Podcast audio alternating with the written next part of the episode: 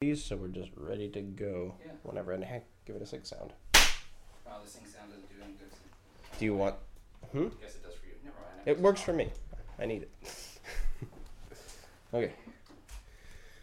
Since you're surprising me, the GoPro is fully charged. Love. Do you use uh, headphones during? No. I was gonna say you could would use look- them. We did it first, but yeah, it looks too impersonal. It, it's not important. Plus, it ya. changes the way that you hear everybody entirely, and it gets a little distracting. Right. If yeah, I guess if if everyone had them, then we'd all be talking like weirdos. Well, you pay much more attention to how loud your voice is and certain things like that. And if Jesse is notorious from looking away from the mic and keep he keeps talking while he's over here, and and, Right, right, right. Maybe he wouldn't do that because he realized how bad it sounds. Do you guys write notes? No. We used to. Used to. Used to have notes for the show. I wrote notes. I'm gonna ask you guys questions. Really? You're gonna interview us? Oh. That would have been funny, eh? Pull out like a I big would notebook. love it. If I was the host, I, w- I might. Every so often we get on a topic where We're, t- we're too casual for the most part. We just Yeah, let that's it like free my flow. band. That's why we're a jam band because we're like, well, what if we feel like jamming that day? And like, what are we just gonna be like tight by the and book? strict. you know? and, yeah. Like, or are we gonna? I got you water, Eric. Thank I'm you. gonna grab more if that's okay. Uh, yeah. I guess you should grab it for me, since I'm trapped back here. Thank you, sir. Is this in the shot? I can take it out if you want. Uh, I guess you got like a sink there. maybe in the GoPro shot, but it doesn't matter. It's a, it's a mess anyways. you got like your Palmolive and stuff. Get the hydrogen peroxide next to the tequila for some reason. That is just there because I think it's funny. A little bit. Should put some Tide Pods or something. Yeah. That's recording. GoPro's recording. T2i this mic still on me? Okay. is recording. I will be looking at the levels occasionally just to see if it's still going. Uh, right.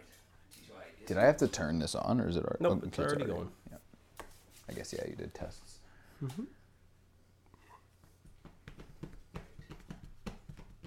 Did you end up finding the impedance? No. Oh. I'm so, I am very surprised that they did not stick it. Could it. be like behind directly. there. Possibly. but price There's tag. usually like a little table. yeah, It's I know you mean, like a little uh, specs stuff. Even on basic dollar store headphones, I seem Yeah. to stick them on The No, I hear ya. That's weird. Did you check the book? Thing? Nope. I didn't want to dig through too much. Oh, dang. I know I could find it quickly though. What's the model? It is the HD 280 Pro. HD two eight zero. Looking sharp, Eric. Thank you. Specs.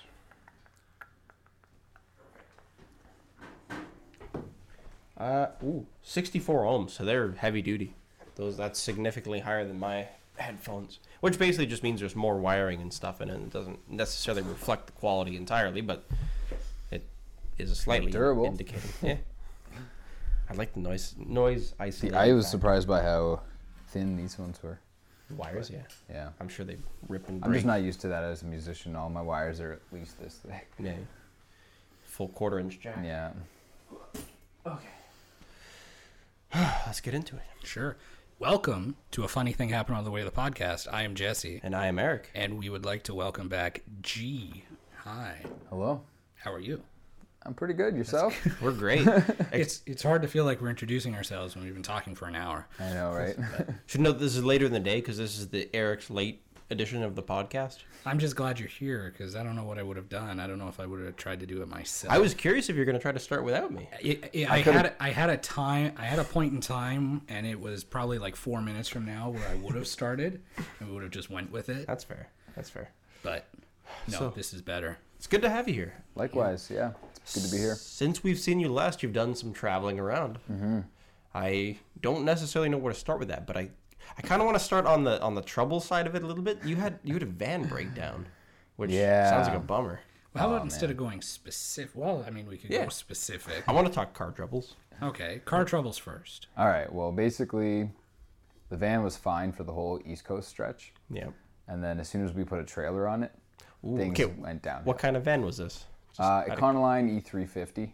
It's a big van. Big should van, should yeah, be able yeah. to tow. Yeah. Oh no, it was definitely able to tow. It was just like you know, it was getting on the older side. It had already been through like a couple other tours Hmm. um, with our band and a different band, so like it already had the wear and tear and I feel like there's stories involved in that. There's probably a lot of like hand me down touring vans out there. yeah, Like, definitely. I assume so, anyways. Unless you're like you know up there and can just buy a brand new one. But just like legends, like hey, Motley Crue had this van Right, back in the right, day or something. Yeah, yeah. Well, our trailer actually was uh, My Son the Hurricane's first trailer. Okay. So So there's another way you can calculate like your seven degrees of separation. exactly Pretty right. Pretty cool. Yeah, yeah. Pretty cool. Um, Transmission went or something maybe. honestly, I'm the wrong person to ask about that because I'm just starting to learn about cars so that I can me too. try Who- to Who's help the out car more. expert in the? It's not that there's a car expert, but I think Don would be the one that knows the most because he's Got a- life experience. Yeah, yeah, he's a bit older, so and he's gone through his own car troubles. But yeah, it was mostly so. As soon as we got to Winnipeg, it broke down, which luckily we had like no gigs for like three or four days, I think. I So was just about to ask that. So that's good. yeah, so it was good. We, you know, um, it was a bummer, obviously, uh, but we got it fixed in like a day. So then we just like went off and made all the rest of our gigs, and then it kept like I remember in I think it was Langenburg or Langenburg, however you pronounce it, Saskatchewan. Uh, this guy comes up to us and he's like, "There's a giant puddle of like transmission fluid underneath your van." Yeah. We're like, "Oh," and like literally we're in the middle of nowhere. So like we're like, you know, we gotta go to our next gig tomorrow. Uh-huh. So we gotta start driving like right away. So we had no time to like put it in a thing. We're basically That was before it broke down. no, this was after it After broke broke down. down. Yeah, yeah. So, like- after after it broke down, but after you got it fixed. yeah, after we got it fixed. Yeah, Yeah. yeah. So like now we're in now we're in the prairies. like we're past Winnipeg, you know, and this happened. So we're like, oh my god. So it was like this impending thing because every time we get to a new city, we'd get there in the evening, and you know shops are closed. so like there's no bringing it to a shop. Nope. And then you know you wake up and like we gotta go. Like we didn't know which gig was gonna be the one we had to cancel, basically, right? So like we're just like, and it was a stressful thing. There was always this like, it was hanging over us the whole time, even when we're just like relaxing, eating a sandwich on the side of the road or whatever. Like, hmm. And then with every kilometer you put on that van, you're thinking, "Is this is is this the one gonna be that's the gonna one? kill us?" Yeah, you know, you It's- turn it on, you're like, oh, is this it? I, the reason I immediately asked about the transmission is if you're towing, that's kind of the thing that gets stressed out the Right. most. It sounds like whoever repaired it might have messed up a line or something. A And then lot of it was started the leaking. electrical. Really? Yeah, yeah, yeah. Apparently, like the previous owner or the one before that did something to it, like or tried to fix it themselves, and like yeah, yeah. So, uh, but like we didn't. It was hard to tell because they would be what they were saying was like way over our heads. We're just like, well, is it fi- like just fix it as much as you can, as quickly as you can, because Yeah. we got to get to our next show. So I remember like uh, there was a couple of times where we like were able to get it into a shop real quick, and they were able to do whatever they could, you know, like just like temporary parts and stuff like that quickly. Um, nothing's crazy serious happened until our last day on the islands, and then uh, it just broke down and wouldn't start. So we're like, like damn, like what do we do? And so we brought it to this place. You know, took a cab all the way out there because uh, well, we dropped the car there, and uh, I remember we like rented these bikes and we're just like riding all around and. Oh wait, sorry, that was a different place. See, that's what I mean. There's so many auto shops we were at, so like all the stories are getting mixed up. But no, so the the car definitely broke down on in Victoria, and the guy literally like race car style built us a part. I forget what part it was. Really? I think like I have no idea, but he's just like I used to build race cars, so I'm gonna like, I'm gonna I'm gonna order the, a piece from like the building next door, and and it'll be good for tomorrow. So we're like, holy crap, because we had to catch a ferry at like eight in the morning. So it was like, you know, holy shit, thank you. I think it broke down again in Kelowna. Like, uh, the basically the the one guy, it was weird. The one guy told us like, he's like, this will like barely get you home. When you get home, you need to change that part. Yeah. And the other guy is like, like change it like next week. And we're like, what what is it gonna be? I think it still has that part on it, and it like hasn't failed. So yet. it's it's running currently. It, it's running, but like it's, on the the same in the same state where you're like, this could be the time I started, like so. But the, now I think there's not as much wrong with it now. Like, Well, after all the times you got it fixed, I Um, like it's so. just not trustworthy to take on a No. tour. That's- but it's like city good. Like you could cruise around for. That's good. Yeah, yeah. Like it just don't pull like a crazy trailer again, sort of a deal across the country. There's a that's the thing with a lot of vehicles is it starts getting to the point where if you something major is breaking down, Yeah. you're never going to fully fix the problem because unless you entirely get a rebuild on a transmission, and Exactly. honestly, it's probably worth more than the van to do that, and it's Right. it's a pain in the butt. So right now we're just van shopping, and we're Fair enough. thinking about trading the van as part of like the deposit because I know you can do that, and it's like like I said, it's still kind, it still works. Like, Yeah. and you know if they put a bit of work into like the brakes and stuff like that, then it'll just pretty much just be a city car at that point. Yeah. And then after you get the uh, the newer, nicer van, you should uh, wrap your van and Yeah. roadways Yeah. Right. advertising. That'd be cool. I Except the only it being- problem is you risk getting robbed, right? Yeah, they know what's in the van. Yeah, That's yeah. true. Like the more, Never thought about that. More like a family van. You can make it look instead of like things that have like expensive things in it. You know what? That's true. Yeah. And I I had magnets on my van forever that said it was video and photo. I never got robbed, but then again, I found out that people thought I was in porn because of my last name. So That's hilarious. maybe they didn't want any of the equipment Yeah. because they were afraid of sticky lenses. Right. Damn. You never know, man, what people are thinking about you based on your car. Yeah. I off topic, but I did just want to mention because I made a comment on Facebook today and you were one of the people to react Yes. about the comment. Oh my god. Um, That was a weird article to see you associated with too. yeah. Oh, the the- St. Catharines Standard posted that link and then there were a few other comments so I said and it's the honest to God truth about this guy. He was a great surgeon. And he was. He was caring. He came and talked and he answered all my questions and his rehab was great and whatnot.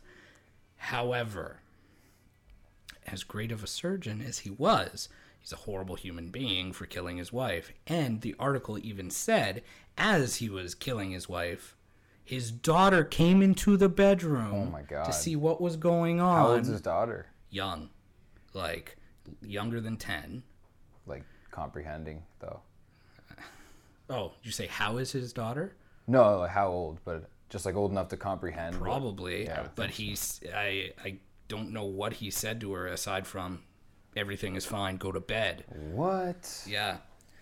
But uh he today That's so creepy. Yeah, know, he said he was guilty and it, from the when you when you pinpoint everything that happened, there might have been a small chance cuz there were some uh there were some lovers entwined in that. She was cheating on him and he had multiple lovers so it could have been, but it was crazy. pretty pretty clear that he had done something. Oh man. So, yeah, he pleaded guilty. He'll go to jail. Damn. And unfortunately, at the end of the day, it is still a huge loss to the medical but he saved community. your life too. Yeah, That's so right? weird. Lost He- a good back surgeon. He was a really good back surgeon. He was he was acclaimed as the best in Canada. Wow, People no came way. to him. That's crazy. It's a little bit of an interesting duality of characters because people like to immediately get on the bandwagon when they hear some you know famous person they love has done something horrible and say you know they're a horrible person forever. But you still almost got to think back, like kind of got to respect the things that they did accomplish and the great things they did, in Right. spite of them being now terrible. That's Right. why I'm so conflicted about Yeah, this it is of conflicting. course, For sure, And that'd be so weird. The article also said that after he killed his wife, like the day after, because he killed her and he got arrested on a Friday, and I think he killed her on a Tuesday. He still did surgeries in between that time. Oh my so I get Oh freaked out by it. But oh could my you God. Imagine? 12 hours after he kills his wife, he's Working slicing you? through you. Yeah. Yeah. And not just regular surgery, like he's Right. going for your spine. Do you, does anyone know how he killed her? Like, Yeah, Do we know? Oh he strangled her. Oh my Some reports say he scalped her, but at the end of the day, he stuffed her in a suitcase and left her on the side of the road. What? Are you kidding me? And this Yeah. happened in what? St. Catharines? No, Toronto, Oh, Toronto okay, area. Okay, okay. Um, I wouldn't have I didn't. spine surgery To be honest, I didn't read the article. I just saw your your Yeah. comment. um, and he just left her on the side of the road, which is I always think is odd, and I say odd only because he was such a smart person. You could tell that he didn't really plan on killing her because it wasn't that thought out. You would think such a smart person wouldn't leave her on the side of the road. That's so disgusting.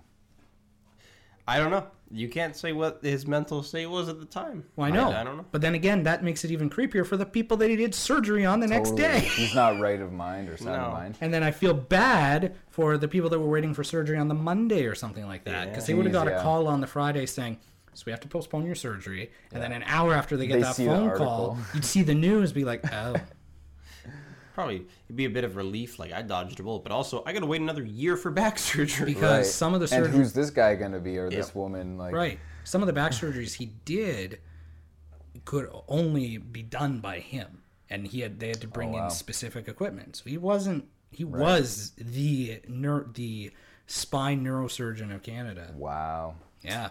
that's Not insane. anymore.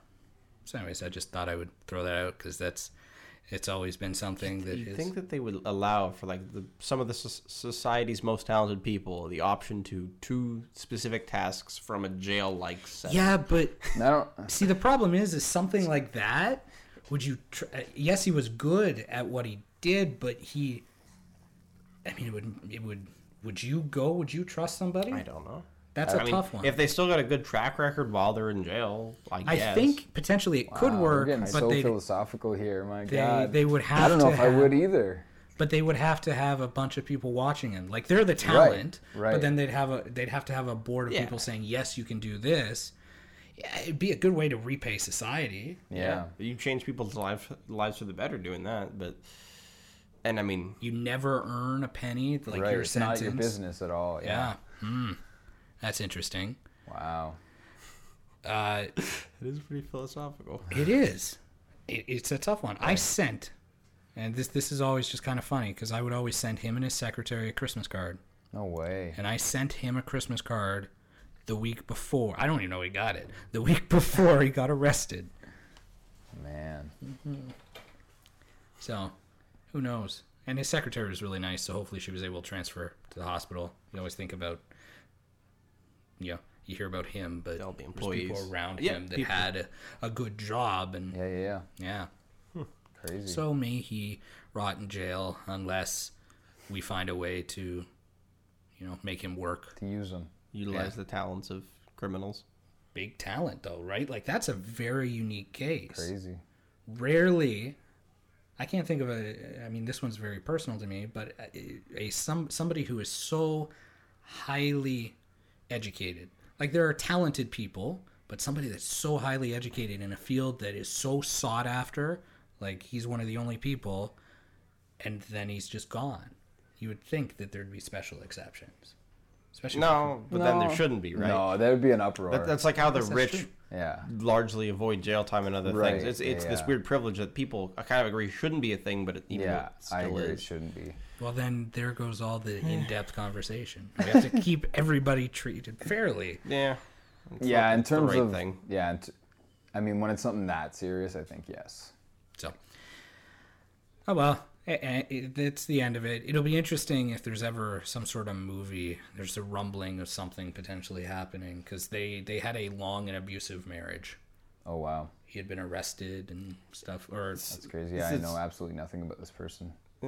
I've done my research. Of course. imagine you would. It, it's a strange thing to maybe see things in your life, and y maybe it happens to all of us, where something's happening and you realize this is an interesting story arc to it. This could be a mo- in a movie, Mm-hmm. and I'm sure you on the road, especially these days, you probably see some pretty cool stuff or meet some interesting people that you you think you know. I want to know more about this person, or or Mm-hmm. Right. Yeah, because a lot of the times you, like when you're traveling, like I've traveled outside of music, and I mean, it's um, it's not to say like I don't have interesting experiences. You do still meet a lot of weird people, but like when you're the entertainment for the night, like people come to you almost, yeah. you know. So you do meet the more like forward people or whatever, with a lot of weird stories and a lot of you know. See, I would love that. It's fun. It's fun. I have a lot of stories. It's it's hard to remember though. It's just like all blur, and then I'll, like it'll hit me and be like, remember the time like. it's almost worth uh, at least from my perspective i know several people that are trying to like write tv show skits and things and they're Mm. basing them a lot off it's a very canadian kind of show so they're basing them off canadian stories where you know they go to a bar and so and so tells them a story and like hey that's a great idea for the, the thing i'm writing right? Absolutely, yeah, yeah. so almost if you kept those things it'd be a huge That's true. I mean, I do. I did write down notes when I went to New Orleans and when I went to uh, Texas. Um, you know, just like journaling Yeah. about like different things that would happen. I yeah, for some reason, I think I started a bit on our first tour, but you know, there's just so much work to be done, and if mm-hmm. when you're not doing something, you're trying to rest or eat. you don't really have a lot of time in each city. Like you know, it's a lot of driving and setting up and tearing down and playing and mm-hmm. eating and sleeping. That's basically a lot of it. And like, don't get me wrong, it's amazing, but like, a lot of what we see is close to like our campsite or hotel. You know, like you can't really go too f- deep into the city because the next day you have to wake up super you early and start somewhere driving. It's true.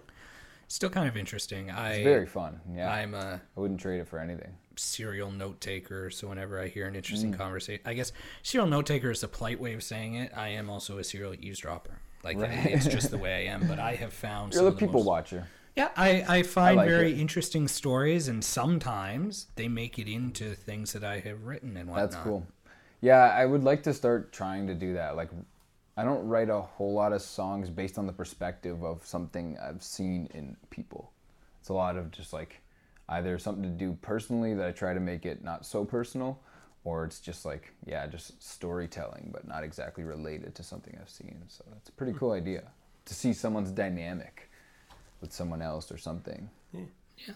Storytelling music, I think, is Yeah. what I'm driven to For sure. most personally. I think. I love a good. It's hard. I can imagine. It's so. super hard because you still got to make it like in rhythm and time and like sometimes rhyme it and Good example of a storytelling writer that is coming through, and I think we I, might I see I knew exactly who you were Gordon Gordon Lightfoot because I was going to say the same damn thing. Gordon Lightfoot. he comes Right to on. mind immediately for that. Kind Yeah, of thing, yeah. but yes. I, maybe it'd be cool to, to talk to him. I mean, there's probably slim chance of that, but I'd like to know where most of the Well- inspiration comes from. I, I will send out an email. Sure, we'll see if we get Gordon Lightfoot. it's not unheard We of. almost got Ed the Sock. You could have, yeah. No, I'm saying we almost did. What what stopped you? Eh, he, we got denied by a piece of footwear. He he asked said what no? we did, and then we didn't really get replies. The replies stopped, so that's okay. to be expected. But it would have it would have been interesting. So now we're just we're shooting for the stars to try and get whoever we can. Maybe if I we got should collab with Ed the Sock. That'd be a cool collaboration. Just get him to like rap over. It'd be my good in a music video. Yeah, it'd be a good cameo.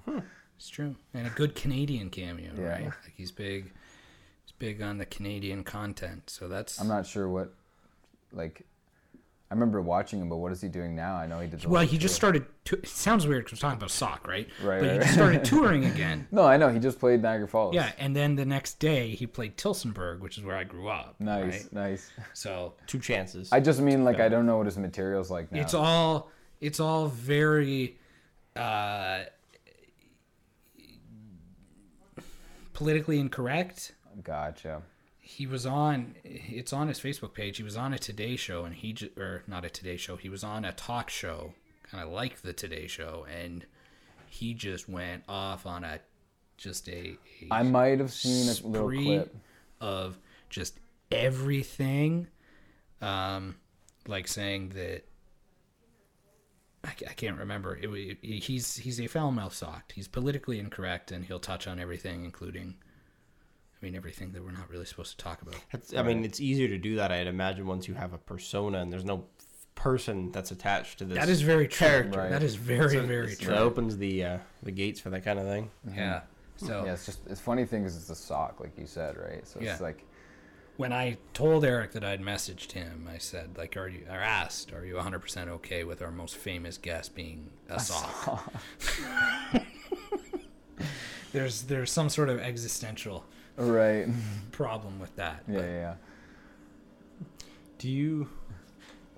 This is weird. I, I think maybe, and not to mock your level of fame at all, but I don't. Do I'm you ever have people? No, but like I'm just saying. Do you ever You're more have? famous than us. Do you ever have fans come up to you and try to tell you what their interpretation of lyrics? We were talking is- about that before. Because, like I, I know once huge bands will have fan like Right, fans right, right. you know right now, they'll go for um, most of our audience is based around like the jam band scene. Yeah. So the highlight or focus in our like, especially our live experience, is the jam, the improv- improvised part. You know, kind of like a jazz approach. I very much appro- I have enjoyed the shows that I've been Yeah, too. and so like right now, it's, I've gotten more people saying like that jam, like you guys took it in such a cool way or whatever. But no, I, like I think the thing is, is I have a hard time writing a lot of like songwriter songs, you know, like two or three minute songs that like tell a story and stuff, which I'm actually starting to work on, because I find I write like ten minute epics most of the time. I like start it simple and I throw a big intro and like an outro and a big middle jam It's section. not bad, but that's hard to be marketable. It's on hard to sell, radios right? too, Yeah, right? I don't mind doing it live because it's an experience, but when it's when you're putting it on a CD, it's It's true. yeah, it's easier to get someone to listen if it's like check out this like three or four minute, five minute track even. We have a, a local band, if you could call it that, that was very successful doing it. Rush, 2112. That's Oh, true. yeah. Right. Yep. That's Very well very, known. Very true. And I'm not dismissing that. We still get very progressive, you know. And even the, the simpler songs I'm writing still have like a lot of depth to them. So I'm not saying I'm trying to like oversimplify it. It's just like there is something to be said about it, and it's it's a craft. It's like it's fun to like you know edit. You're just basically snipping parts out that you don't think are too important. Like, and of course, I'm always gonna write long songs, and that's not going anywhere. I'm not saying that, but it is fun to try to like see how short you can make a song, but it still be really great. Like you'd be surprised how many three-minute songs ha- are jam-packed with so many cool mm-hmm. ideas. Like you don't necessarily need nine minutes unless there's a certain reason. I think artistically that mentality falls into a lot of things, right? Mm-hmm. Like we were always taught in school that no matter how short the short film was, always tell a story. Like always, Right. Mm-hmm. always make sure there's art there. So when we the first films we shot that had no depth to them, black and white, no sound, they were only like 40 seconds. And Right. you had to tell even a, the simplest of narrative. Mm-hmm. But same thing, sometimes the shorter the Right, and shorter it's a ones can be the most powerful. Totally, and it's kind of a fun project. I forget what the term's called, but where you, it's like exercises that you put restrictions on yourself, so that you have to abide by like certain rules, and it forces you to work on a certain thing. I forget I feel like I should know the word for that, Yeah, but yeah, I know exactly what you're yeah. talking about. Because like if you just you know, it's good to do an exercise, but if you don't give yourself parameters, then you don't really know. You're not like fine tuning anything. With the photography stuff, I, I did that a lot. I would give myself specific, you know, lenses or, or equipment to work with, or, Right. or specific place, or uh, just things like that for, Mm-hmm. for that kind of art. But it is it makes you push your limits in Yeah. other directions. Exactly, it gives you a direction too. Yeah, for sure. Sure. Do you? hmm, this is an interesting one too. You got another guitar recently, which I, I thought was yeah. interesting. Is that changing the way you're playing at all? Absolutely. Yeah. I was saying this to my band the other day. Uh, the guitar feels better than I am right now. like Really? Yeah, it's a weird thing to It's say. giving a personality to the instrument. well, yeah. Well, I mean, what it's it's doing is it's forcing me to become a better guitar player to match how well crafted it is. Because now it's like there's like more nuances that I never heard. Not that my Godin isn't a bad guitar. No, but it's Godin completely different. guitars. You know, it's like it's got a rounder tone to it, and it's the pickups uh, are less clear, so it's more of like a muddy, round sound. Whereas with this guitar has is like replicating a Stratocaster, so it's like super clean. You know, it bites more. I, I like that sound myself. I have I've Yeah. got the Squier version of the Strat, but I, I Yeah. love the No, sound yeah. of it even for a cheap guitar. Me too, and it's got the Strat neck on it, like the same scale. Um, and I love it too because I've been really getting into like old school funk and even like the newer stuff, you know, like Lettuce and all those big bands. But uh, it's yeah, it's definitely I have to adjust. I haven't even played a gig with it yet, you know, because I'm still figuring out all the different like tones that I can get from it, and not to mention like the knobs and the pickup selector are in different spots. And when I'm oh. playing and jamming and improvising, You like miss maybe. well, yeah, exactly. With my other guitar, I don't even have to look down. I just know exactly where everything is, and I'm doing it like on the fly.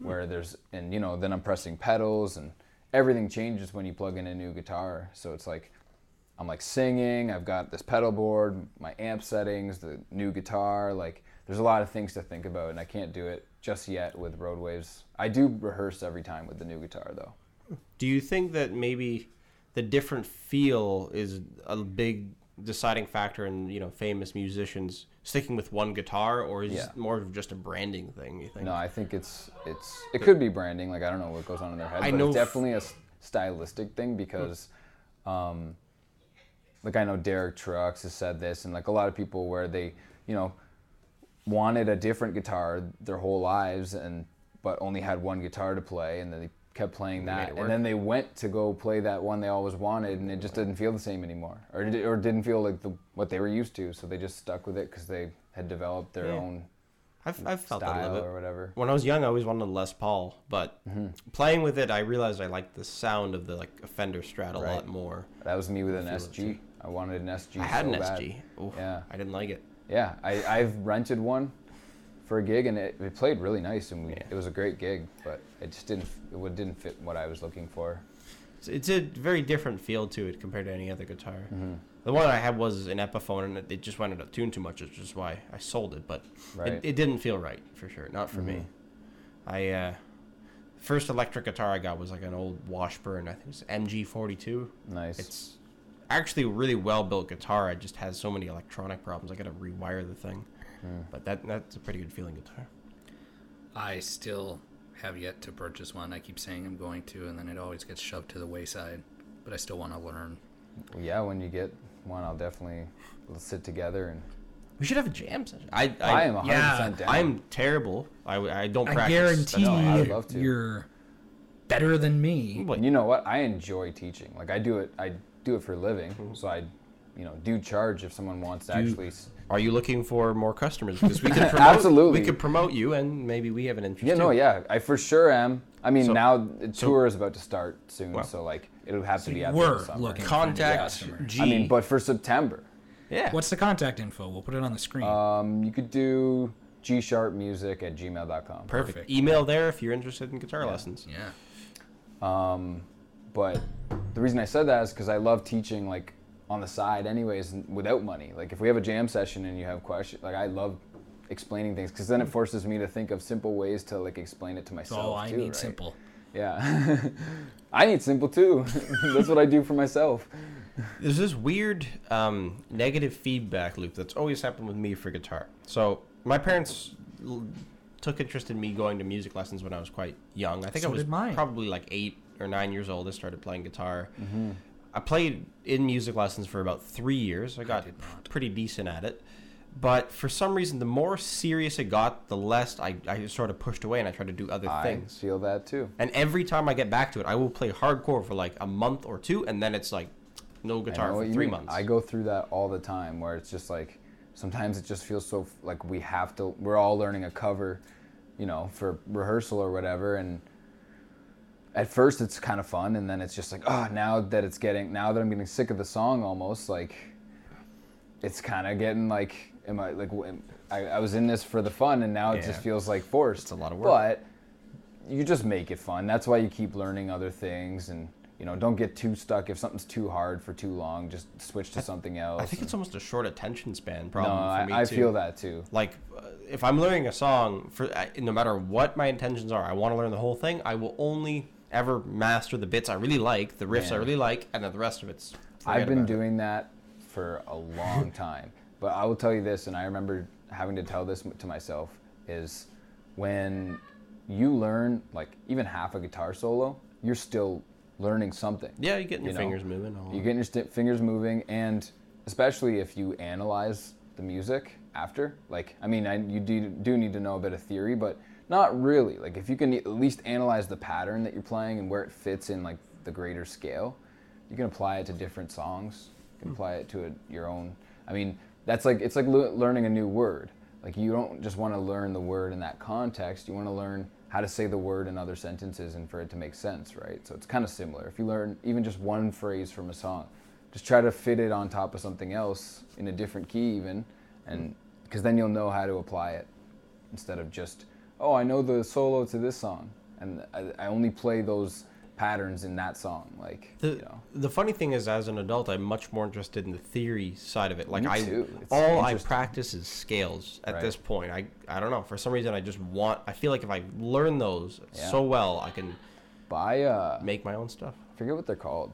I should know this because I'm a teacher, but this is like your classic theory book that you can get from like the Royal Conservatory. I have like the first three. There was a really popular series. Yeah, yeah, yeah. Is it like the dark purple It- one? It's it's blue, followed by red, followed by purple. Yeah, yeah. So the I usually just work. I think the purple's the last one, right? Yes. Yeah, yeah. Yeah. So just I would just learn out of that one because it goes through the basics at the beginning, anyways. Yeah. And yeah, that's how I did it. But I did take theory lessons specifically, like without a guitar in my hand, just so that I knew like I could sit at a piano and figure it out if I wanted to, which I ended up doing. That's cool. Yeah, I mean, I'm not amazing at it, but I know all my chords and stuff like that. I know the theory behind it all, and piano's the easiest instrument to to like visualize theory because it's all alphabetical. It's linear too. When you're Yeah, moving yeah. up and down a guitar neck, you Yeah, It- it- every string you go to, it starts somewhere else. Yes. Like it's just like it's Ah, not very clear. It's not obvious. You know, if you know the notes of a piano, it just goes like alphabetical and then repeats like eight times. Maybe I should switch to piano. it's expensive to have a real piano. You can get Well, I mean, you can get. I could get Don, my I'm- I'm- keyboardist, to recommend a cheap electronic I'm, one. I would still prefer guitar over Guitars, piano. yeah. It's more of the thing with guitar is you have to like work your fingers into pressing down on metal, right? So it's that's the one aspect of. Yeah, you build you build callus pretty Yeah, quick. exactly. Doesn't take too long. I just mean like it's not fun until you do, really. Yeah. The other issue with stopping constantly is the extreme finger fatigue when I come back to play it, which also Yeah, limits the duration. You Do warm ups. Yeah, it'd be worth I it. do like 10 minute warm ups every day, no matter Finger how long. Finger warm-ups? Yeah, yeah. And those get you better too because they just, you, you Like condition. up like, no, no, are no. Like guitar Oh, warm okay. ups, you know, like super simple exercise or just like, Go yeah. up and down the scales or- Exactly. or whatever Very, very simple though. Like it has to be extremely simple so that it's just getting the blood going, you know, and you're not straining yourself. Because you can get, I think it's re- called repetitive movement uh, strain or whatever Yeah, syndrome. okay. So Speaking of getting the blood going, do you ever you play outside at all in Yeah, in the tour? do. Okay. Yeah, yeah. Was there an issue with cold? Because I know.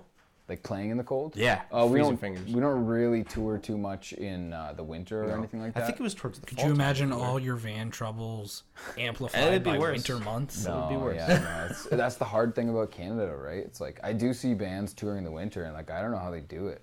You run a risk. Right. Well, I mean, that's the thing is when if we get to the point where we're touring in the winter, I'm gonna book a Cali tour, like, you know. Smart. Why yeah. Not? So It, it almost seems like a good time to get together and just figure out what you're going to do for yeah, the rest of the year. It totally is. I love winter for that. That well, first of all, it's a booking season for the summer, so Mm-hmm. like I'm so busy, like way almost. I mean, mentally more busy in the winter for sure, and then obviously physically more busy in the summer. Um, but it is a great time to get together and just write new songs and figure out what we're gonna tour with, like catalog wise, and I saw a documentary about uh, Neil Young recently, and he basically attributes to most of his uh, beginning because it was I think it was in Saskatchewan or somewhere. It was freezing in the wintertime, and kids couldn't even go outside and play hockey. It was so cold, so they stayed in the garage and they learned instruments. Nice. And that's that's cool. it's a phenomenon that's um, I mean maybe not so common these days with everybody paying more attention to electronics and, and other Right. ways of stimulation. No, for sure. But I'm sure a lot of good bands came out of the freezing cold winters of Yeah. Canada. For me, it was getting grounded all the time. Hmm. Yeah. I used to just get sent to my room, and all I could do was either play guitar or read books, which I did both. Both of which Yeah. are valuable skills. Exactly. Yeah, which does go back to the idea of like guitar is it's a fun outlet when it's not the thing you have to do. You're doing it because you want to do it. Exactly. And that's the thing I have to go through in my head a lot of. It's like, okay, like I need to put down this song that I'm forcing myself to learn and look up something I actually want to learn right now just to get my mind away from it. But hmm. the short attention span thing, like I honestly do short bursts of like very focused hmm. work, you know, like 15 minutes of just focusing on one specific thing. And if you do that like every day, then it's better. And then you can like spread it out and do a 15 minutes of scales and 15 minutes of this, 15 minutes, like turn your phone on airplane mode and because it's easier to focus if you only have to convince your brain like, all right, just like 15 Yeah, minutes. it. And then you can go on to whatever else go, if you need yeah, to. Now I have a question about the business side of things. Mm-hmm. So you book a tour, get all these get all these uh, these wonderful spots to play. How does it go about? Do you take deposits on this? Do you only do you get paid at the door? have you ever been ripped off by a club? You don't have to mention names, No, I know, but I I'm very I intrigued. would mention names. Uh, the I think the only place really that we've actually been ripped off where it wasn't where it was someone's fault like directly, like because there's been times where it's like you know you just we just didn't make a, a lot of money and like there's nothing we can do or whatever. But it was in Toronto, and it was before we ever started. I think it was actually our first tour, but it was a micro tour, so it was like a four date little weekend thing Okay. like a milk run or whatever. Uh, and that was sketchy. It was like in a sketchy part of Toronto, and like the guy said we didn't make mon- any money, but we packed the joint, and like he's sitting there waiting for us to leave so he can get the money from the. And I was just like, whatever. Like a, a fight started outside. I was like, let's just go, guys. Like this is just a sketchy situation. I don't want to even want to like deal with this.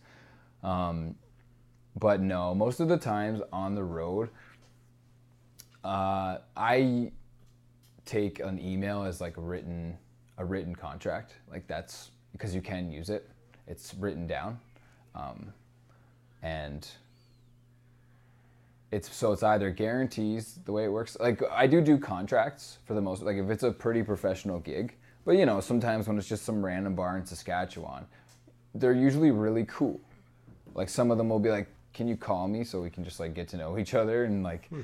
it's it's like a cool connection. And one thing i noticed about being on the road every year now is there is a canadian tour circuit and there's tiers to it right? So it's like there's the touring circuit in the bar world there's the touring circuit in the like venue or club world and there's the touring circuit and the festival world i mean it's all part of the same circuit but like depending on where you are in your musical career, like there's a circuit for that, you know. Hmm. And these people want to see touring bands come through. Like they'll tell me like like new bars that we've played have been like, you know, tell all your touring buddies like that we're a spot in Saskatchewan or whatever, like in here or there or whatever, like tell all your friends because we want our year to be booked with bands passing through and stuff. So I, I really like it, and like, you know, you can sense red flags too. Like, I mean, it's either like very, they're very professional and they're like, like, you just keep the door, and if you don't draw anyone, you pay us like 150 for the rent. So it's or they're like, we guarantee like 400 in meals, and it's like, all right, well, like, if they don't pay us, like it's written down. So like at that point, we'd seek out a business lawyer, you know, um, which Probably would be expensive. yeah, probably be expensive, but luckily, I know that Don's sisters are lawyers. And Not that I would, I would still pay them, obviously. you definitely want it's to people we know.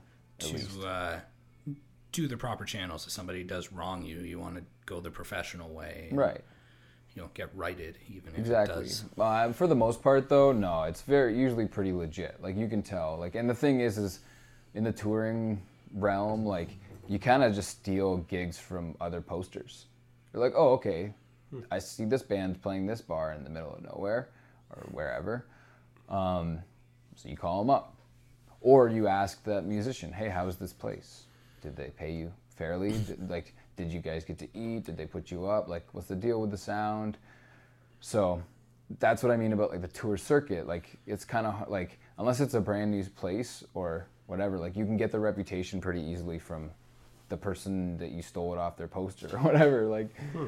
and it's not like you're stealing or anything. Like obviously everyone knows you need a spot to play, right? So, and that's a good part too about touring is it's not really as competitive. Like it is and it's not because you're on the road in different places most of the time. Like you might there might be a time where you are in the same town as another touring band, but like you're not really competing with the locals, right? Like No. you're trying to join forces with them. And at the same time, there's all these bars competing with other bars, and- Right. and, they all want to be able to book somebody, Exactly. I'm sure. Yeah. So it's a it's a big market of people trying to mm-hmm. have some kind of loop going. Right. So now that we're about another, like, I don't remember exactly the last time you were on. Could probably I should probably have checked the date, but I would I would it would be fair to say that it was about a year ago, give or take. Was it? Wow. Give or take. Wow, maybe I a little was- bit, maybe not quite, but yeah. we were at your house still, so That's right. it was Yeah. maybe 10 months ago because the music video hadn't premiered yet so i think we did it after the music video or around the music no it hold was on. a, it was after. no we we did it before and tried to release it around the time of the music video i oh, didn't catch the hype. Probably. No, because the music video didn't release till later. So I think we did the podcast after the music video, but the Well, music after video. To hype shot. the video. Yeah, after, after the music was video shot. shot, Yes. Right. which was in march i can't remember The that. problem with all of this is that somebody could just look it up and Yeah. know in about two seconds. anyways It's fine. that's that's not the point um, so now that a year basically has went by do you notice every every band, every business, every company, and that's I mean you are. Have you noticed growth? Is there definite growth? Absolutely, are you happy yeah. with the growth? Yeah, I mean, obviously there's every band. I mean, every business has this, but there's some things that are tough to crack, and for us, it's certain cities, right? Like, Like what? Winnipeg, Winnipeg? tough one to crack. It's hard to get booked, especially on Why? well on off days. They have an amazing scene. Don't get me wrong. Okay. We're always there on such a weird day, like a Sunday or Wednesday or something like that, right? So it's just like that's the hard thing because a lot of the times we shoot ourselves out of Ontario by playing like uh, Sudbury, Sault Ste. Marie, and Thunder Bay, which Yeah. gets us through the weekend, and then it's a Sunday or a Monday, right? And then that's Winnipeg. Um, That's or, fair. Or Brandon, which is like a, two more hours. Um, but yeah, and then because they have such a good scene, it's pretty tight knit. So it's hard to like, you know, play if you nobody really knows you. So that's a tough one, but I'm happy with the growth. Yeah, like we've played Kelowna three times, Kelowna, BC, and you know, uh, Thunder Bay. I think we've played it four times now, and each time we're there, I see a couple more familiar faces. They're like, "Yeah, I was at the first one," you know. So it's it's really cool because you just assume no one's really paying attention. You're just some random band. They're at a bar, like. But there are some venues where people go to check out who's there Yeah. today. Like There's hipster points being like, I, you know, knew this band when they came through exactly. the first. Yeah, yeah, yeah. There's a lot of that. for sure. Um, I'm happy with the growth too because every time we hit up a new spot or an old spot, we meet more people. You know, whether it's friends of the first people we met or like just new other people. So it's like you're making friends along the way. Um, it's hard to see a lot of the people that come to my shows as like like audience members. I just see my friends like half the time. You know, Where's your favorite spot? If you had to if you had to pick Mm. one venue. It's a hard one. It's a hard one because my favorite spot is different than my favorite gig. Okay. You know, do you know what I mean by that? Well, you could explain. Okay. I don't know what you mean by that. do I. Well, I just mean like there's some spots that are like absolutely gorgeous, but it doesn't mean the gig went well, Oh, that's fair. right? Uh, the musical aspect or whatever, um, or like the best the location to play wise versus like because some places are beautiful and then you're like in some like hole in the wall for the whole night, right? And then it's dark and you go to bed and then you're gone. So you don't really get to appreciate it or Not as much as you would add to the if you were on vacation or whatever, right? Or just traveling. Um, hmm, favorite place? It's a very good question. So, you know, meet in the middle. Say favorite place, favorite gig. Like let's say you were given free reign to perform at one location for a year. And Wow. you got paid the entire time. Don't say Vegas. Vegas. You've, I assume you've never performed in Vegas, so don't headline at Vegas. Um, Although if you headlined at Vegas, that'd be pretty cool. yeah. No, I would have to say I really enjoy Tofino because it's the west side of the island, so it's not as hot in the summer because you get like the ocean winds. Um, and it's like the surf town of Canada. Really? I feel like Is it would warm enough to surf? I feel yeah, like yeah. you would resonate like it's well in a like it's surf warm, town. but it's a fog zone. So when there's fire bans all across BC, there's not there, and there's rainforest there. Really? So it's a really diverse area. Like it's really cool. Hmm. Um, the Sounds first time we were there, we slept in the rainforest. You know, there's like banana slugs, and it's really cool. And it says like rainforest, like That's- it says Ontario. I didn't even know that was a thing. Yeah. Me either. Yeah, because you're right that's by the. why I asked. Yeah, yeah, yeah. I it would be a tie between that and Alma, New Brunswick, because I have a close connection with a lot of the people there. Because I went there on a tour um, in a band called the Perpetual Peace Project before I was in, or actually Roadways existed at that time, but yeah, it was just another tour. And yeah, it's a really cool little community of like probably 500 people tops. Um, and it's you just get so well set up. Like I love the love the restaurant we play, Octopus's Garden Cafe. It's like this super like, you know, it's like the Mate Cafe of Alma, New Brunswick. Okay. Yeah, yeah. And then it's just like really beautiful. It's uh, um, it's on the bay. Like it's just like yeah, you can see the ocean. It's just amazing. Fans in New Brunswick are they predominantly bilingual or are some of them just straight French? Good question. Uh, I I, you- wouldn't know that. You didn't talk to enough of them after Well, most of the people I talk to are English English speakers. speaking. Actually, I. I have one friend, Jock. Um, yeah, he's he has a very very French accent. I just don't know too many people, but most of the people I do know yeah, are pretty English speaking. Like I mostly play like the bigger cities though. Hmm. I know. I know. Just one thing that stands out about New Brunswick is it's typically known as the most French of the Right. provinces, anyways. Other than Quebec. Yeah. It's a different kind of French. I I think it's Yeah, a I more guess. per capita kind of thing. Um, there's a, a pretty big French community in Winnipeg too yeah. that I didn't know existed until I went there. I guess being a Canadian band, there's probably lots of bands that throw in some French lyrics into their English songs every now and then. Oh yeah, for sure. or even like French bands, because you could get away in Oh yeah. a good chunk in Canada just being a French band. Of course, but there's almost an isolation at that point because I don't encounter their music from French bands all often. Although sometimes the I CBC. think what's that one station? Uh, Ninety point something or like eighty nine nine. 89.9. It's like a French French sort of jazzy Yeah. station. I always You hear wouldn't come songs. across French music in general because you're not looking for No, French no. music. though. Occasionally, the CBC will run something, Well, yeah, know, and, for and then you learn about some artist that's apparently huge and you never heard of them. You're like, Right. what? I never knew that was there. Mm-hmm. It's cool. For sure. No, I love it. Mm-hmm. It's hard, to, obviously, a bit harder to follow if you don't speak French. Yeah. But just still, the music's music, right? There was a, there was a point in time when I genuinely tried to learn, although I've given up every time. And I think the only way that I'm going to do it is if I move somewhere and just force myself to just no English, cut off. My friend That's the said, best way to do it. yeah, my friend's Turkish, and he said that the best way he learned English was just watching English TV I'm because you hear a lot of like common phrases.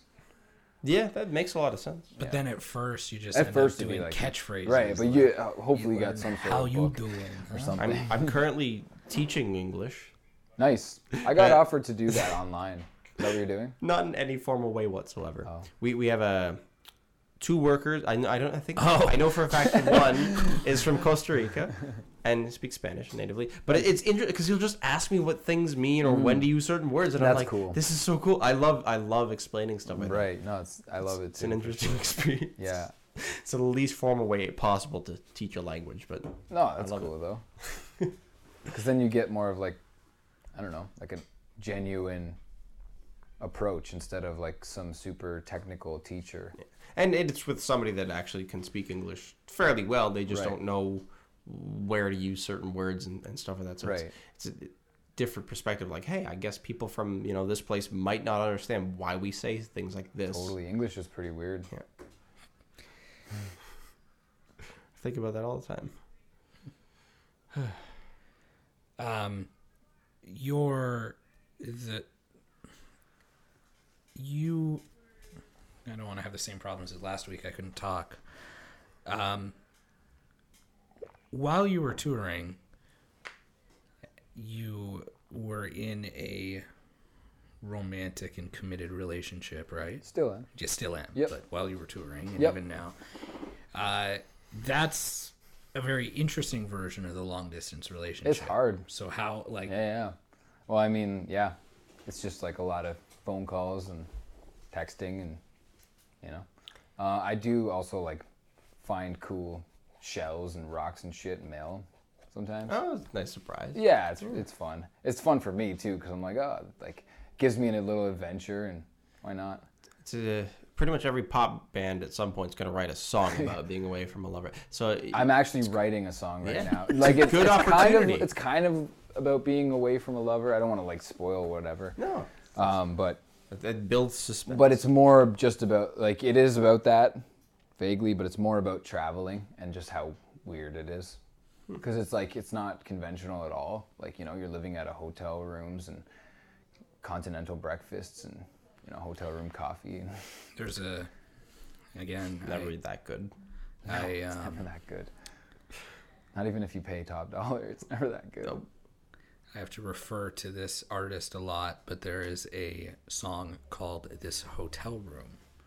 It is by Jimmy Buffett. Sorry, but care. it is don't care. I like literally like what you like. just describing his entire hotel experience and everything. That's cool. There's no, it, there's almost no artistic value to the song, but it describes a hotel that does not sound amazing. So I can see why he wrote it. Right. And at the end of it, There's he's like, "I've had enough. I'm coming home. Like right. I'm Pretty packing my much. bags and Dude, I'm pretty much. home." Like on, especially like you know the s- the home stretch, you start to go like pretty loopy. I mean, I don't know if you, you guys travel at all. We had, yeah. Yeah, little bit. like you go loopy at, like in the middle, but like, like when you're gone for like a month, you start to like hate everyone you're with, I can see you know, and like when we did our wedding gets in messy and you can't find yeah. anything. Like, there was a definite seven-hour stretch where Tila, Justin, and I hated each other. yeah, you just don't talk for a long time. But no, it's not. You know, obviously, you know what I'm saying. It's not like hate, hate, but yeah, you drive each other bonkers for sure. And like, you know, we're all our own people, pretty different people. I mean, we've got a lot of similarities too. So what was the driving like? Was it constant? Was it a lot of conversation? Was it a lot of private time? Did everybody take turns driving? It's a bit of both. Uh, it was mostly Don and Yo driving, but on the West Coast we had two other friends, so they were helping out.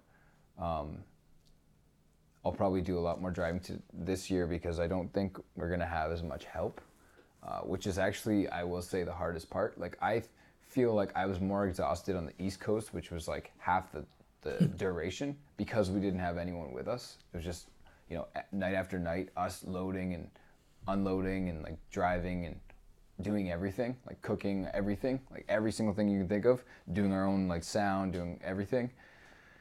And that just can wear on you because you don't have a second to yourself. Like, but and so we appreciated it so much more on the West Coast because even just someone to hold the door when you're loading gear is huge when you're like pooped, hmm. right?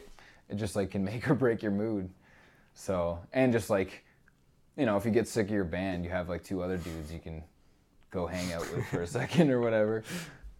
You know, not to say like anyone's overly annoying. It's just No. when you spend so much time with someone, it's inevitable. You just Interesting insight. I at the wedding that we were at on Saturday. Just did a wedding. I Photography. specifically Nice. told Videography. Tila that if we ever expand past the point that we're at, I will gladly hire a a like stagehand because Mm-hmm. I not that I'm getting tired of it, but there's so much of the job that's a at least with how we do it that's a technician side of the job like Yeah. I setting or plugging into the sound stuff and whatnot, Mm-hmm. I feel as though I could just get somebody else to do it because I I waste a lot of my time. you just have to sure that it weigh like the works. Yeah. cost benefit and ratio, somebody, right? Somebody to just swat away any um, of the waiters or whoever is there that's going to come around and just unplug our stuff or, or whatever. It, it was a very odd It venue. happens, I yeah. will stand by the fact that the wait staff at the venue we were at turned off my microphone.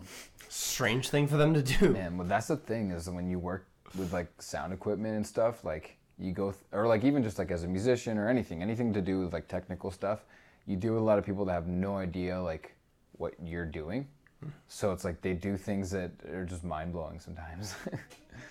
Stories from hell. It's crazy. It might not have even been like.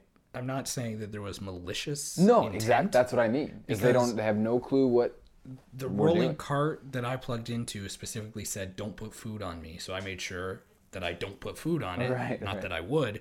And then I went over, and there was trays of food Oh on God. that. And I feel like maybe if they didn't see it or whatever, they hit the button because there's no lock. There should be a lock where it just it stops. I guess you just get in your pocket or something. But it happened more than once, and Right. Yeah. it's unfortunate. Um, but yeah, having having some I don't want to say a lackey, but having a, a assistant. For sure. It's, there was one point when I was considering asking Justin to drive my truck over and start doing something for the photo booth stuff just because there's so much equipment that needs to be moved around. Then, like, Yeah. what am I going to do? Stand here and watch the equipment, make sure nobody steals my stuff while I'm waiting for something? exactly. We had somebody message us. It was very interesting, asking if they could get experience, you know, at weddings, right. and that is an interesting thing for me because I've never had people that are messaging me saying, "Hey, could we work for you?" Right. But the person that messaged us was an idiot. And I said, Well, yeah, I mean, you can. And she's like, Well, what type of equipment do I need? I'm like, Well, obviously, you need a camera, you know, this type of lens. If you have this camera, chances are you have this lens, you need a monopod. Which is a question for you, G. What's a monopod? I have no idea. No, okay. That that that's fine, and that's perfectly fine. Do you know what a tripod is? Yes. Okay. It's like that, but with one leg. Yeah. Oh, okay. I didn't mean to sound stupid when I asked you if you know what a tripod is. No, no. I- I get tripod, it. try mono. Anyways, this person was like, "Oh, what?" So I sent her a link to An aspiring videographer yeah, didn't didn't know what this piece of equipment was, which is a pretty basic tool for us. yes, Right, right. So she was an idiot. She Harsh, didn't bro. She what? I'm sorry. I think it's a little bit more of the naiveness that's perhaps maybe the annoying thing for us because it's someone that's just like they're all going home like yeah let's, I want to work for you do this whatever but they haven't taken the time to I like, just want to say research, I yeah. always knew stuff. what monopods were. Right. It's a key tool. It's the first thing because tripods are great for doing video work, Right. but they're not very mobile because you have to close up and move on. The monopod, as long as you're there and standing, and even then, I've got a monopod that has little legs that fold out and Right. become a semi tripod. So for her not to know it, it was an automatic. Uh, we have issues. are there p people in maybe the audience or or just people that have contacted you later asking to work for you in some capacity I've had a couple people that are like, I want to. Can I be your bass player? oh no people that have said like, "Can I come on the road for a couple shows with you guys? I'd love to like work sound or whatever." Mm-hmm. And nothing's like come through, but it's never too late. Like I understand how it is. It's hard to get time off work or whatever, and you know do something. And that's the thing is like right now we can't afford to pay people, so we offer like wherever we sleep, you sleep, and wherever we eat, you eat. Like it's a free trip for you. You just got to pay your rent, your own rent. Like we just can't afford that right now, you know. Hmm. And um, and hopefully the time comes where it's not so yeah, much and I I a- think it will. Like that's why I don't expect anyone to come.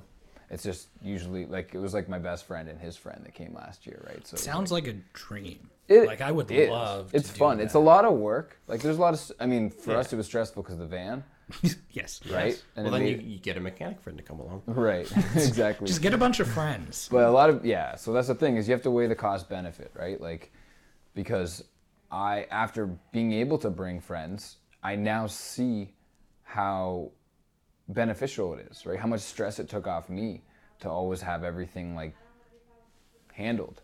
Even just like you said, like standing at the car so nothing gets stolen. Hmm. So you can at least load in. Like that was huge for us in big cities where we're in like some sketchy alley and there's like people walking around like just looking at your stuff. Like it's an interesting uh yeah interesting concept i guess it really depends on where you're touring but i mean even a person such as myself is it i find that enticing like it'd be cool to just go around with a band Mm-hmm. i have enough wide enough skill set that i feel like i'd be useful in some capacity And of Right. course, there's the draw of doing a series of band photography shots Yeah, at different yeah. venues. there's that there's exactly. that for sure It's good for the resume.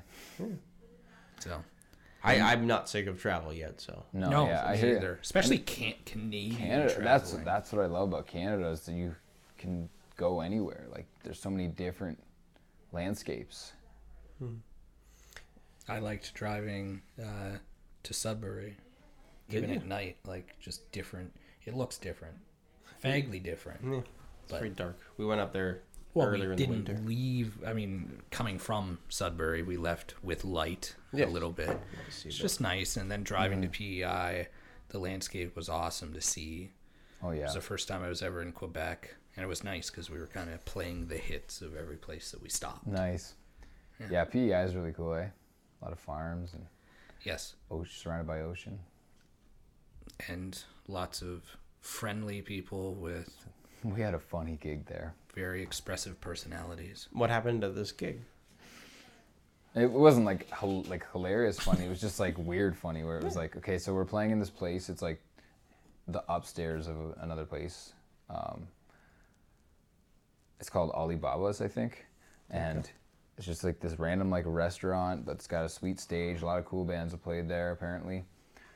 Set up, you know. Uh, we got some opener bands. They play. Their friends are there, so it's like probably like ten to fifteen people, and they're all kind of just you know hanging around, just watching and we played probably for about an hour and a half or two and for the first half it was just those people i was talking about just kind of standing watching Which, So once again, is PEI, so that's like almost It was- everybody. it was, amazing you know i was like right on there's people here we've never been here before i have no friends here it's just some random venue with some random openers see what happens right so it was like anyone is a bonus um, so yeah and then it started to kind of clear out as we played night was getting later, and uh, out of nowhere, this big crew of people just comes in and starts dancing. Like it turned into a dance party. Like we just like started playing all our danceable songs. We're like, where did this come from? this is amazing. And like by the time we were done, they were gone. So like Are you sure they were there? exactly, that's exactly what we were laughing about. We're like, did that even happen? Because we're like tearing down to this like empty bar, but like two seconds ago it was like a fat party. It was hilarious. Crazy. Yeah, it was. It's so weird, you know. You like you're setting up, there's no one there. Fat party, then you're tearing down, there's no one there. It's just like super weird. Uh, speaking of that, we have been to a few places where we've seen musicians playing to empty rooms. It happens. Do you, and you guys still It happened to us. The fir- I think the first time it happened to us when we were on tour was uh, um, what's it called? I have no idea. I'm not gonna remember it. We saw it in Nashville. It was in it was in Saskatchewan or something like that. But Okay. um, yeah, it was just like completely empty. It, I think there was two people there that came in to have dinner and then they left. And you know, the only thing that kept me going was uh, Buddy in the kitchen was like grooving out, so that was nice. Um, It happens though. They fed us and they, they That's good. apologized to us.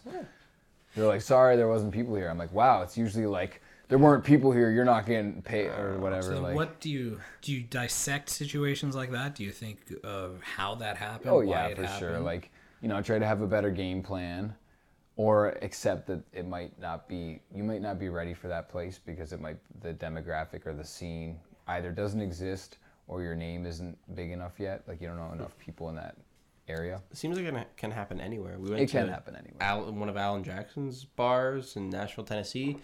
wasn't like a random weird night. We went on what should have been probably a busier night, and there was there was somebody that was playing to an empty room. Well, th- that bar is weird because it's a like a- multi-leveled bar. Right. So the first floor had Pretty- people pretty and they were performing, but we didn't realize there was live performers on Every floor. every floor. Wow. So we get up to the next floor and it's just a girl, a guitar, talented. She sounded good, right? very she was good. very good. And that was it. And we sat down, got a drink, and she played to us. Honestly, you guys are the best people because when you're playing those gigs and someone does that, it just feels amazing. And It's then like, we you're went- like, I didn't waste my night. Well, and then we went. We were in Panama City, Florida, and we went to a bar during the day, and there was even less people in this place. It was a huge place. It was too. huge. oh, that's even Could have worse. could have Yeah. sat maybe like 60, 70 people at least. One guy on stage. We walked in, and it got better. Like, Yeah. I think once you play to people, he even perked up. one Absolutely. person, As soon as you're performing. yeah. And I guess you also never know who you're playing for, Mm. right? That's a thing, sort of. I don't really think of that too much, just because. But it's true. Yeah, it's definitely true. It's definitely true. I just, I like to treat everyone the same, so I don't really care. Because if some guy's just like big shot, I don't really want to work with some dude that's like full of himself, anyways. I mean, if it's an opportunity, then hell yeah. But like, I'd rather not treat people like they could be ready to sign me.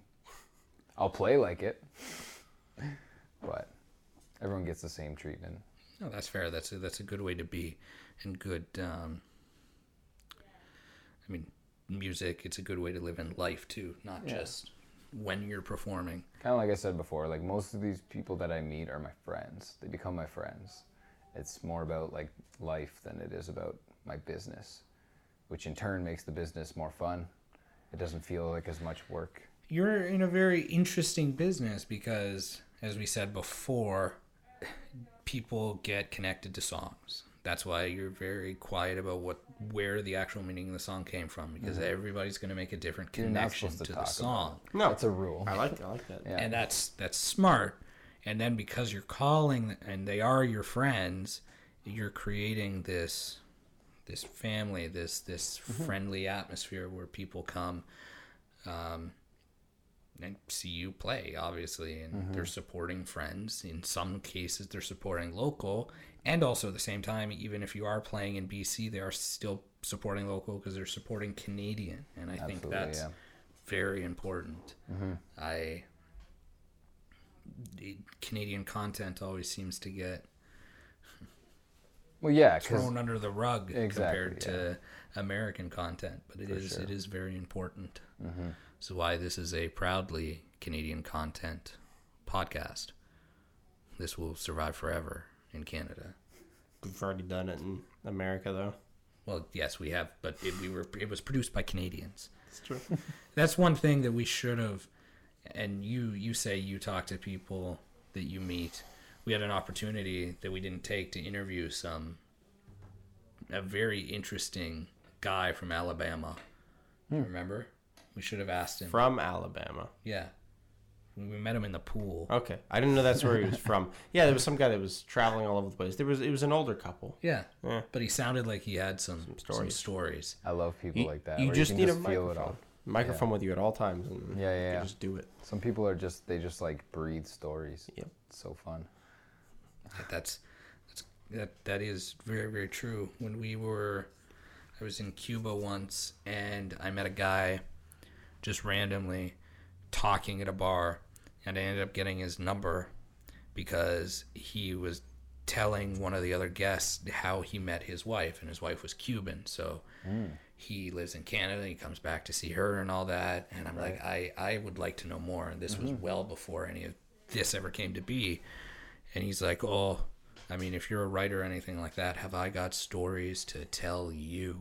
and the problem was is he was drunk and when I called him, he's like, Who the fuck are you? That's hilarious. Like, well, you gave me your number over in Cuba. It's like, why'd I give you my number? like, you said you had stories Gotta get you 'em wanted to share. It's like, stop calling me. Oh. Just gotta find him, get him hammered, So, get your stories. Yeah, Well, just yes. call them at the right time, man. yes, You gotta line it up with like right after dinner or something. that's that's true. But that was like six years ago, so I don't think I even have his number. But that that was interesting. I've always been interested in people's stories. There's mm-hmm. so many interesting Oh yeah, little experiences and niches for sure. in people. Yeah, some of the like people you meet on the road too, where you find out their occupation, you're like, I didn't even know that was a job. It's so crazy. Like what? What? I, I can't think of anything specific. I oh. just mean like I wanna hear people that travel jobs. that do things to continue to travel. You know, just like how do you make it work, sort of a thing. Like, oh, I write blogs for this website, or just like you just hear the randomest things that you don't really think of. It's not just like your regular office If job. If you're right? frugal, you can get by with yeah, pretty meager job. exactly. So like the yeah, and usually you meet those people on the road, right? Like backpackers and whatnot. Like it's just like how do you make money? Oh, you know, I just like make these necklaces and hit up like souvenir shops and just meet the randomest Pretty cool. That's situations. cool. Yeah, Like somebody I who love that. travels across Canada making necklaces and selling them to souvenir shops. They've seen shit. Exactly. They know stuff. Exactly, because you They have a lot more some free things. time Yeah. to do things, right? Like you're not chasing your bills or whatever. It's true, and you're very mobile, so you you can go kind of wherever you want. Yeah. It's a very. It's I remember very realizing that my first time traveling, just like the uh, the likelihood of running into interesting situations like triples. Like you just like you're always moving, right? So you're always kind of in the past. Like if you're just sitting at home, nothing crazy interesting is gonna happen for the most part. Except where you live, if you live where I am, where there's just people yelling and Right. screaming and going crazy. Because I live in Welland, and it's Right. it's not the nicest of places, but it's entertaining. I'll give it that. yeah. there's yeah your your place is crazy when you Yep. drive around but I, I don't know i think we're all kind of in some sort of artistic field so we're we're we're lucky that we we can observe different things and It's fun to be a witness, yeah some unless it's like a crime or something crazy. Might also Like a still be cool. it can be crime. fun True. I I, just meant it could be traumatizing. On the way over here, I saw somebody just in a parking space for a handicap space in the middle of the parking lot, and they just drove forward over the sign, and the sign flattened under the oh vehicle. my god! So I witnessed a crime, but it was funny. Right. They just kept going; they didn't care. um, Somebody will fix the sign later. It's true. No, we, we do get to witness, and some of the best stories and some of the best like anecdotes that I have come from people that I've met, and then sometimes you get lucky, and some of the funniest stories or most interesting stories that I have are just from personal experiences. It's very interesting. Like we talked about with my back surgeon, that one degree of separation. right. So yeah, thank you very much for coming. Oh, my and pleasure. talking. We love talking to you. It's been a good. Po- I think this is probably ten times better than the last time we did it, just because we are more in tune with doing the whole we podcast we thing. we're developing a style. It takes a little bit of time, and even though this was very casual, No, I there's hear ya, definitely a style. sure. Last week, I couldn't talk. Yes, we had, we had on Johnny Tischler, the candidate for mayor in the previous election. Right. and I could not form sentences. What I don't was it? know. Do you think you were tired or something? No, I, I have absolutely no idea. Like I just I have no idea, and this week was definitely better. So That's good. I'm glad. It's very scary when you can't talk and you don't know why you. Do you think can't it had talk. to do with the fact that he was a more like official person? No, because we had him on before. Oh, okay. Yeah, um, at the When he was more election. official, because there was a chance he was gonna be mayor, Right. and there still is, because he's gonna run again. So I can't really say that, but but yeah, thank you very much. Is there My anything you want to promote? Any yeah, I mean, I don't. you I brought wouldn't up promote any gig in the next week, but any gigs within the No, next yeah. month or so. Uh, I know you brought up my guitar. Shout out to uh, Randy Magarowski for making it. Okay. cool Hi, dude. Randy. Yep, Randy from Winnipeg. Um, and local gigs, St. Catharines, May 11th with Fat Moth uh, at Oddfellows Temple, which is on James Street, um, beside the office. It'd be cool to check that out. Um, I've never been to that venue. Me Yeah, and it's a do-it-yourself show, so like you know, it, it'll support the direct local music scene. It's not like a bar or anything. We're buying everything ourselves and doing it all. See, seeing what happens, just setting our own vibe because it gives us the opportunity to kind of decorate the space and make it like our own thing. That's cool. Yeah, instead of just like you're walking into an already like an establishment or whatever that you can't overly control. Like we're gonna get our own lights and do our own sound. So that sounds like if you really want the full Road Waves experience, yeah, you should go there. Exactly. Yeah. and Fat Moth's releasing an uh, I think a single and a music video that night, and we're playing with another band called the Boo Radley Project. Boo Radley Project. Yeah, check them out. They're from by Guelph. To Kill a Mockingbird, yes, perhaps? Yeah. I think so. I think so. Yeah, uh, they're from Guelph. Um, what else? Yeah, it's just the tours coming up. I know we're playing in the soil in June. Huh. Um, I tend to wind up there one way or another every year. me too. I, I don't Wh- even know what's it's like, happening, but I just I'm downtown. I'm like, wait a minute, Yeah, yeah. I know what this is. yeah, totally. I know. It's a great time. Um, yeah, And just follow Road Waves. Just follow, yeah, Roadwaves. Instagram. Roadwaves.ca, Facebook. Facebook.com slash Roadwaves Band, Roadwaves Band on Instagram, Roadwaves Band on Twitter, All right. YouTube, all that stuff. Spotify. Apple Music, Apple Music. There. Amazon. You can check us out at those places. Too. Yeah, Yeah, you can also we're all find there. us Yeah, yeah. on. It's, it's amazing. The whole gang's there. It there. all goes a long way. All those follows and listens definitely. It does. It's weird to see who listens to what. Like I, I look. Absolutely. Although we don't do record-breaking numbers, it's No. interesting. I have no idea how people find us on Spotify or anything like Dude, that. there's some random countries on like Spotify. They're just like, Never heard. how did you hear about us? Yeah, but Like, that's good because that's you great. should try It's to amazing. perform there. No, absolutely. That's the thing. We got three What's the, what's the weirdest country? What, what's I'd the have to most random one? I'd have to look at it because I honestly. Are you big in China? There's. I could look right now. I could Well, check I mean, what I'm our- very curious now. We'll shut off the cameras. Yeah. We'll, we'll, we'll look. Anyway. Have a good night, everybody. Have a good night. Goodbye.